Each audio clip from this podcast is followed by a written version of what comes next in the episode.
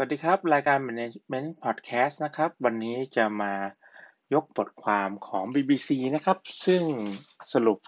เรื่องเกี่ยวกับคุณธนินเจรวนนท์นะครับ ประธานวุโส CP ซึ่งเป็นมหาเศรษฐีอันดับหนึ่งของประเทศไทยครับ วันนี้เขามาเปิดตัวหนังสือนะครับ ความสำเร็จดีใจได้วันเดียวนะฮะเป็น Exclusive Talk นะครับ ซึ่งคุณธนินเนี่ยได้ยกเรื่อง นะครับหกเรื่องจากคำกล่าวคุณธนินไว้นี้นะครับ คุณธนินยกเรื่องที่หนึ่งนะครับ ยกเรื่องแจ็คหมาเป็นอาจารย์นะครับธนินยกให้คนเก่งๆในโลกเป็นอาจารย์ของเขา และมักจะหาทางไปพบและเคารพเรียนรัดจากคนหนุ่มสาวอย่งนั้นคือแจ็คหมานะครับ ผู้ก่อตั้งอาลีบาบานะครับ ซึ่งคุณธนินบอกว่าเคยเจอการคุยกันแต่ฟังเขาพูดแล้ว ผมไม่กล้าลงทุน เพราะอาลีบาบามันไม่มีตัวตน เรามองไม่เห็นมันเป็นแค่ภาพเล่าเฉยๆนะฮะ แล้วเขาก็พูดว่าความสำเร็จของผมเครือ CP คือเราเห็นก่อนว่าเรื่องนั้นเขาทำสำเร็จมาอย่างไร เรามีโอกาสเอามาต่อยอดแค่ไปคุยกับแจ็ค หม่า เราฟังไม่รู้เรื่อง ทั้งนั้นที่ไปเรียนอีคอมเมิร์ซอินเทอร์เน็ตเข้าคอร์สที่ฮ่องกงนะ ก็อยากไปลงทุนกับเขา แต่เขาไม่ได้ชวน เราไปหาเขา รู้ว่าเทรนด์เป็นยังไง เราก็ไปฟังแต่ไม่เข้าใจเพราะเขาไม่มีรูปแบบ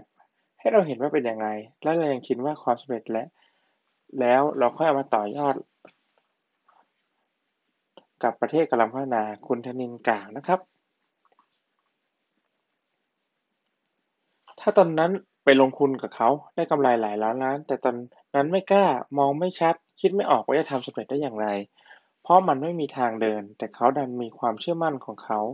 ผมเชื่อว่าเขาเห็นแล้วละแต่เราดันมองไม่เห็น เขาเห็นภูเขาทั้ง นี้เป็นทองทั้งภูเขา แต่เรามองไปก็ดันได้ไม้กับดิน เรายังไม่กล้าลงทุนกับเขา คุณธนินระบุ อันที่สองนะครับเขาพูดว่าเราไม่ได้ผูกขาดนะ แต่เราทำก่อน การเกิดของร้านสะดวกซื้อเซเว่นเอเว่นธุรกิจเลี้ยงไก่ และ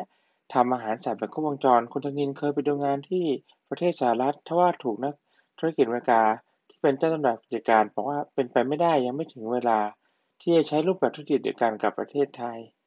อะไรที่เป็นไม่ได้ถ้าผมทำสำเร็จคนอื่นก็จะทำไม่ได้ เพราะผมทำได้ผู้เดียว เหมือนผมเลือกทำที่ของยากคนฉลาดไม่เอาหรอกครับ คนฉลาดชอบอะไรทำอะไรที่ง่าย และสำเร็จได้ง่าย แต่ผมไม่ใช่ ผมต้องดูว่าที่ยากที่สุดแล้วมีอนาคต ถ้ายากแต่ไม่มีอนาคตผมไม่เอา ถ้ายากแล้วมีอนาคตธุรกิจยิ่งใหญ่ผมจะเข้าไป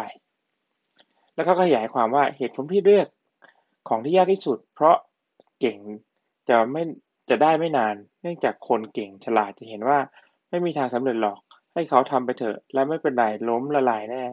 ซึ่งเป็นโอกาสนะฮะและลงมือทำก่อนกันนั้นก็ยอมรับว่า CP ก็เจอปัญหาเหมือนกันนะฮะก็เหมือนว่า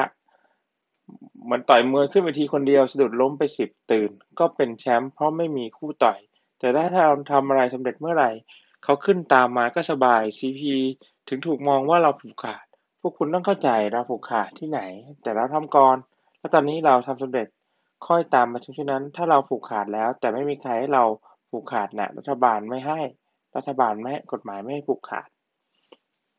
อันที่สามก็พูดถึงเรื่องยึดความ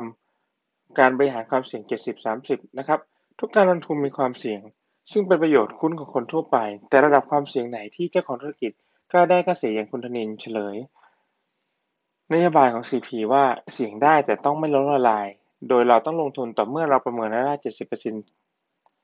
เสี่ยง 30%เพราะไม่มีอะไรที่100% 50 50ถ้าเอา50%ต้องไปเล่นพนันนะครับถ้าว่าโครงการใหญ่มากถึงขั้นได้จะมีล้มลาย ผมไม่เอา แม้ว่าจะเสี่ยงสิบผมก็ไม่เอา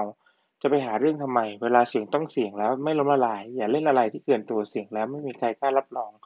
มันเกิดอุบัติเหตุ เกิดการเปลี่ยนแปลงได้ทุกเมื่อ ทำใหญ่ยิ่งใหญ่ยิ่งเสี่ยงสูง ถ้าทำใหญ่แล้วเกิดความสามารถก็ล้มละลายได้ ข้อสี่นะครับ หากเจอวิกฤตอย่าตาย แต่ให้เลือกทิ้งบางอย่าง เขาก็บอกว่าตอนปี 40เนี่ยเกิดต้มยำกุ้งนะครับ ทาง CP ก็กู้หนี้ไว้25 บาท รัฐยาไป 55 บาททำให้ CP ประสบปัญหาหนักเขาก็ปิดห้องเลยนะ คุยกับครอบครัวแล้วบอกว่าจะเลือกเอาอันไหนที่เลยเซฟไว้นะครับ แล้วเขาก็ผ่านวิกฤตนั้นมาได้นะฮะซึ่งนักธุรกิจไป 80 อย่างแนะนำคาถาผ่าวิกฤตไว้อย่างนี้นะครับ ก่อนวิกฤตอย่าเลิงอย่าคิดว่ายิ่งใหญ่เราร่ำรวยแล้ว เราต้องคิดเสมอว่าเรามีวิกฤตจะรับยังไง ช่วงวิกฤตอย่าท้อแสงสว่างจะมาแล้วถ้าเราผ่านไปได้เราต้องคิดว่าหลังจากวิกฤต